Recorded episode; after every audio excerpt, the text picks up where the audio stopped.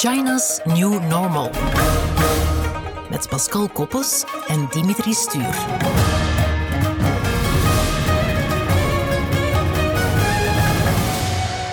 Na de tiendelige reeks over China's New Normal maak je graag zo nu en dan een opvolger, een update, zo je wil. En over snelheid gesproken, de speed of China, zoals men zegt, die snelheid is bliksemsnel. We geven dus graag een update over dat China. Maar de vraag is natuurlijk, wat hebben we intussen gemist? Maar ook is alles wel echt zo snel vanuit het perspectief vanuit het Westen? Dag Pascal. Dag Dimitri, leuk om hier nog eens te kunnen zijn. Absoluut, wederzijds. Nog steeds een trouwe volger, vermoed ik, van wat rijlt en zeilt in China. Ja, Ik, eh, elke dag ben ik er voortdurend mee bezig, ja. De snelheid van China, kan je dat zelf nog bijhouden of valt het heus nog wel mee? Oh, het is, uh, om eerlijk te zeggen, de snelheid van China bijhouden is moeilijker geworden, omdat er zoveel aan het gebeuren is, zeker de laatste weken en maanden, uh, dat het soms wel, ja, je moet twee jobs hebben om, uh, om het bij te houden. En dat probeer ik dan toch nog te doen, ja. Ja, en het gaat hen ook goed af, die Chinezen, want als we even terugdenken aan de Olympische Spelen, ze hebben daar mhm. zeer goed gescoord, hè? Ja, ze hebben 38 eh, medailles gehaald, net één minder dan Amerika. En uh, dus ja, dat was natuurlijk een, een, een, mooie prestatie voor China. Maar het was ook uh, heel interessant om te zien hoe zij eigenlijk uh, heel lang voor Amerika hadden voorgelopen in gouden medailles. En dan de laatste dag uh, toch hebben moeten uh, ja, Amerika laten voorbijgaan. En dat was een, een, heel, heel leuke spanning. Maar het is wel duidelijk, ze zijn bijzonder competitief. Dat zit een beetje in hun DNA bij de Chinees. Ja, ik, ik denk dat dat eigenlijk de, de drijfveer is van die snelheid. Dus de, de hoofdreden waarom Chinezen zo vlug zijn, zo snel zijn, heeft alles te maken met die competitiviteit die van jongs af, van kinds af begint. Uh, maar ook de hele markt, de hele omgeving. Uh, en ja, het is een beetje dat, dat willen vooruit geraken. En ja, ze hebben dat, die competitieve uh, mindset heel, heel sterk. En dat hebben we op de Olympische Spelen heel duidelijk gezien. En ook niet alleen dat competitieve, Pascal, maar heel doelgericht, hè? bijna obsessed. Goh, ik zou zeggen dat ja, ze zijn snel maar het is vooral de snelheid naar een bepaald doel. Uh, en dat heeft te maken met dat elke Chinees bijna, zo goed als, een heel doelgericht is. En soms ja, angstaanjagend in die mate dat ze van jongs af aan, en dat zie je bijvoorbeeld bij die atleten van drie jaar af, als ze drie jaar oud zijn, beginnen ze al te trainen. Nu, dat is op school ook zo met kinderen. Iedereen is echt aan het trainen totdat ze 18 zijn om dat universiteitsexamen binnen te kunnen, om dan op een goede universiteit te zitten. En dus die competitiviteit van, ja, we moeten daar naartoe gaan, naar dat doel als we 18 zijn, dat hebben ze. En dan blijft dat natuurlijk in hun leven hangen. Ze hebben, zijn enorm doelgericht. Mhm. En zou je kunnen stellen dat dat een stuk verklaart waarom we van dat land, uit dat land, zo, ja, toch bijna als het ware geregeld mirakelen horen? Snelheid, nieuwe creatieve ideeën. Ja, over de laatste dertig jaar heb ik het ene mirakel na het andere zien gebeuren in China. Denk maar aan de steden zoals Shanghai of Shenzhen, die op 30 jaar volledig gebouwd zijn van niets tot uh, ja, miljoenen steden, 20, 30 miljoen mensen. Uh, maar ook de hoge snelheidstrein, die nieuwe die nu 600 km per uur gaat. Uh, en het is niet zozeer het feit dat die ja, volledig een Chinese technologie is, hoewel dat die volledig eigenlijk gebouwd is met Chinese technologie, die grotendeels in China ontwikkeld is. Maar het is vooral het feit dat die eigenlijk geïmplementeerd wordt en dat heel binnenkort, dat over heel China uh, dat netwerk beschikbaar gaat zijn. En, en dan dingen zoals die quantumcomputer die ze aan het bouwen zijn, de supercomputer die ze aan het bouwen zijn, logistiek. Je levert je pakjes, uh, als je pakjes geleverd wilt hebben, ja, dat is op, op, op 24 uur heb je over heel China je pakje geleverd. Dat is echt de snelheid van China. Is, is dat, dat ongelooflijk? Het lijkt economisch gezien het perfecte model, Pascal. Maar ik heb ook in een van jouw video's op YouTube gemerkt dat je ook bereid bent om zelf kritisch te zijn of kritisch te zijn over China, want het Westen is volgens jou sneller op andere vlakken dan weer. Mijn ervaring is dat in het algemeen het Westen sneller is dan China uh, als het gaat over snelheid door efficiëntie. En dus wij zijn enorm gedreven door efficiëntie, perfectie vaak. Uh, denk maar aan de, de fabrieken in Duitsland die echt, uh, ze willen dat echt perfect hebben. En een keer dat alles perfect draait en heel efficiënt is, het hele proces, dan gaat dat enorm snel.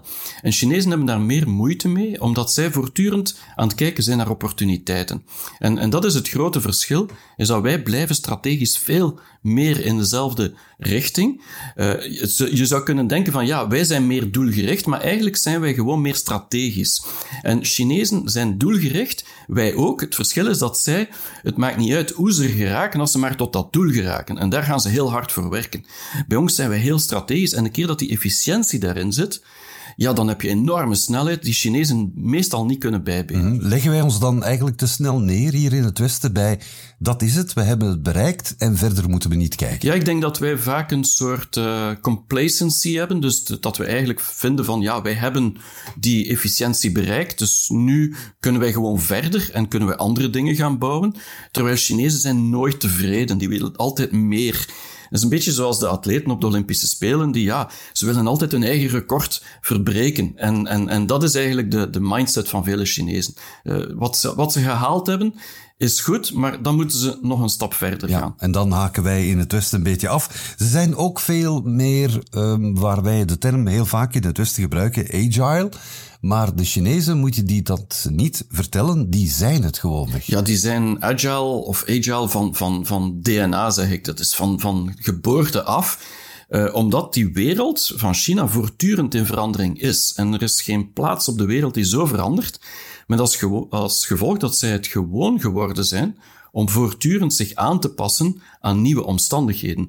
En dat hebben we natuurlijk met de pandemie heel sterk gezien, dat zij heel vlug gereageerd hebben, maar in het algemeen zit dat in die maatschappij om gewoon vlug te, accelereren en te veranderen op basis van nieuwe opportuniteiten of nieuwe uitdagingen. En daar zijn ze goed in. Mhm. Heb jij zicht op nog enkele uitschieters van de afgelopen maanden, bedrijven die bepaalde ontwikkelingen hebben gerealiseerd, dat je zegt van goed, in het Westen was daar niet zoveel duidelijkheid over, maar dit zijn heel mooie voorbeelden van die snelheid in handelen. Ik denk uh, de laatste maanden, omdat ja, zeker als je kijkt naar de technologiebedrijven, dan is er een enorme uh, crackdown geweest van de overheid om ervoor te zorgen dat ze eigenlijk niet ongezond zouden groeien en te grote monopolies zouden uit, uitbouwen en ook een stukje de data niet veiligstellen voor consumenten of voor, uh, voor de hele markt. En dus wat je gezien hebt, is dat uh, de overheid heel sterk heeft gereageerd en gezegd van kijk, dit is de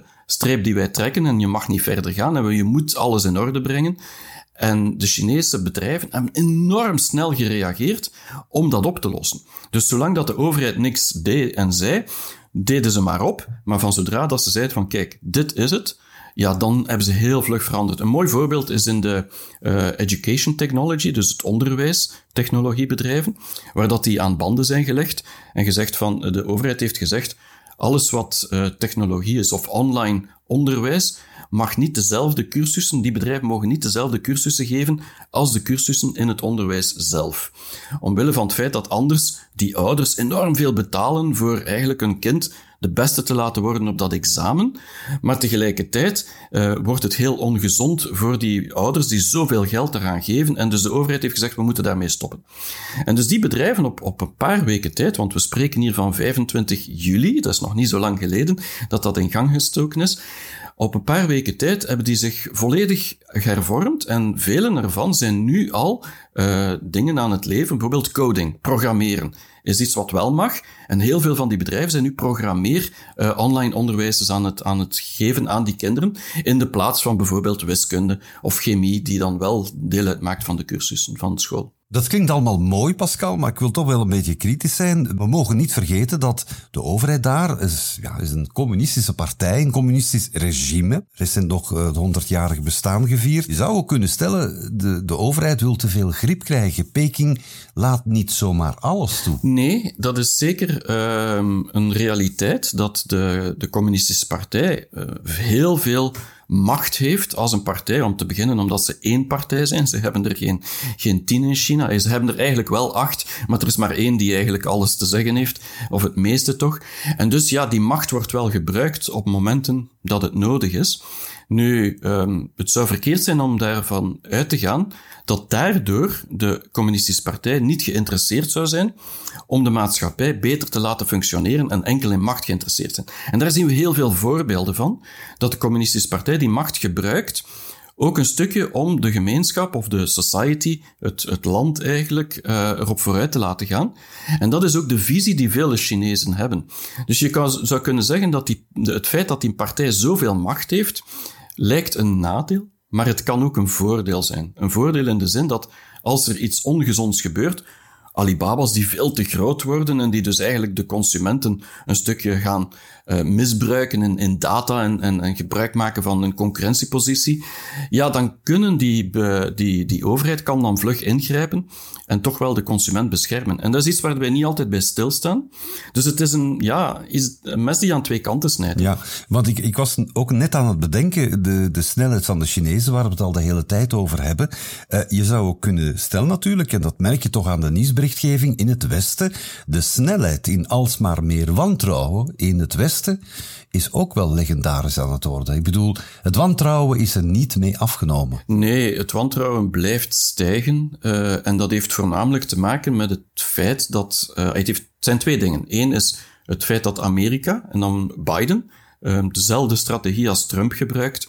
Om eigenlijk duidelijk te maken dat China de grote concurrent en uitdaging voor het Westen is. En dat is ook wel een stuk waar, dus dat is niet, niet vals, maar het is wel zo dat door zich op die manier te positioneren, dat eigenlijk het Westen meer argwanend wordt ten opzichte van China. En dan heb je ten tweede China zelf, die enorm aan het evolueren is nu. Op dit moment, ze blijven nog altijd heel erg groeien. Uh, we zijn nog altijd een groot stuk afhankelijk van de export die zij doen. En dan door die uh, harde aanpak van de communistische partij in de technologiewereld en andere dingen die ze doen, dat we zeggen van, wauw, dit is wel een heel hard. Dat zouden wij jaren over doen om die beslissing te nemen, met heel veel debatten ertussen. Ja, zij beslissen dat gewoon, dat gebeurt. Dus dat, dat geeft niet veel vertrouwen. Maar natuurlijk, vanuit Chinese context vinden die mensen dat, dat dat nodig is en dat eigenlijk China een inhaalmanoeuvre aan het doen is met het Westen en niet zozeer uh, heel hard wil optreden. En, en dat is de, de verschillende visie. Maar inderdaad, dat wantrouwen is nog gestegen door de, het de harde hand van Peking en ook de harde hand van Biden zou kunnen zeggen. Misschien dan te hopen, zoals je er zelf voor pleit, dat we aan beide kanten, het Westen als China, meer en meer evolueren naar een wederzijdse erkenning van onze ja, sterktes en zwaktes ook aan beide zijden. Ja, en dat is iets nieuws voor China. Uh, in de zin dat de, de zwaktes van het Westen uh, is iets dat zij vroeger eigenlijk nooit aandacht op hadden. En dat is iets waar zij nu wel aandacht voor hebben. Wij hebben altijd heel veel aandacht gehad voor onze sterktes, onze zwaktes dus dat is wat moeilijker. Uh, maar ook, ja, wij moeten nu ook aandacht hebben voor de zwaktes van China, om beter te kunnen inspelen op, op de opportuniteiten voor, voor het Westen uiteraard. Het blijft een ongoing story natuurlijk, en dat is goed ook voor jouw business, Pascal. Ik denk dat China ja, uiteindelijk heel intrigerend blijft. En laten we hopen dat de Chinezen het Westen misschien ooit ook eens intrigerend vinden. En dan komt het wel allemaal goed, denk ik. Daar maak ik me helemaal geen zorgen in. Tot ziens, Pascal. Zai Tian. China's New Normal. Met Pascal Koppes en Dimitri Stuur.